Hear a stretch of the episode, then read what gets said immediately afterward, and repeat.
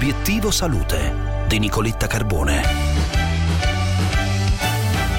Cibi fermentati amici della salute e del microbiota. Quanto emerge da un nuovo studio condotto dai ricercatori dell'Università di Stanford che commentiamo con il professor Antonio Gasbarrini, professore di medicina interna presso l'Università Cattolica del Sacro Cuore. Professore, buongiorno. Buongiorno a lei, buongiorno agli ascoltatori. Professor Gasbarrini, eh, da questo studio arriva la conferma che piccoli cambiamenti nella nostra dieta, nel nostro stile alimentare possono avere un impatto positivo sul microbiota con importanti effetti anche su altri aspetti aspetti della vita. Lo studio cosa ha detto? Cosa ha voluto dimostrare? Innanzitutto se l'aggiunta di fibre era in grado di cambiare il microbiota o di cambiare delle funzioni di molecole prodotte all'interno dell'intestino e lo ha in parte confermato, ma il dato più interessante di questo studio è che l'introduzione di alimenti fermentati è stata in grado di, dimos- di cambiare il microbiota in maniera molto più significativa di quello che aveva fatto l- un'alimentazione ricca di fibre. Beh, innanzitutto dobbiamo dire che cosa sono gli alimenti fermentati. Gli alimenti, i cibi fermentati sono degli alimenti in cui degli altri microbi, e quindi miceti, ehm, eh, dei batteri o altre sostanze, vanno a fermentare all'esterno del nostro apparato digerente degli alimenti particolari. La, la cosa più, più, facile che conosciamo è lo yogurt o il kefir o tante altre sostanze che adesso vanno, vanno tanto di moda e che poi fanno così tanto bene anche nella cucina tradizionale, quella del passato.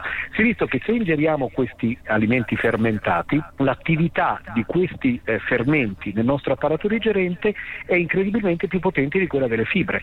Nel particolare pensate che si è visto che alcune citochine infiammatorie si vengono ridotte se uno assume alimenti fermentati, quindi in qualche modo un altro piccolo tassello per far capire quanto è importante la dieta per modulare il microbiota intestinale.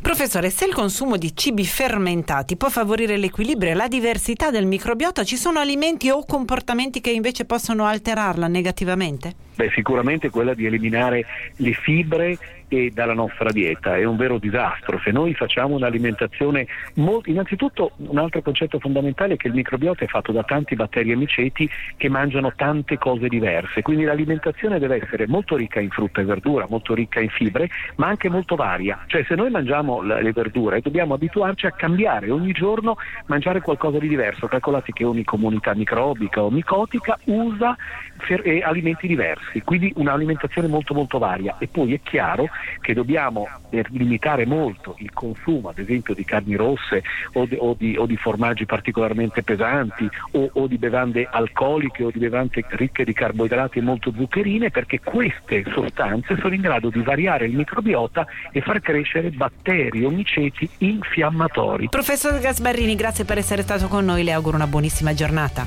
Grazie a lei. Bene, per oggi è tutto, tra poco vi aspetto sulla pagina Facebook di Obiettivo Salute con i consigli e le indicazioni per combattere la sedentarietà.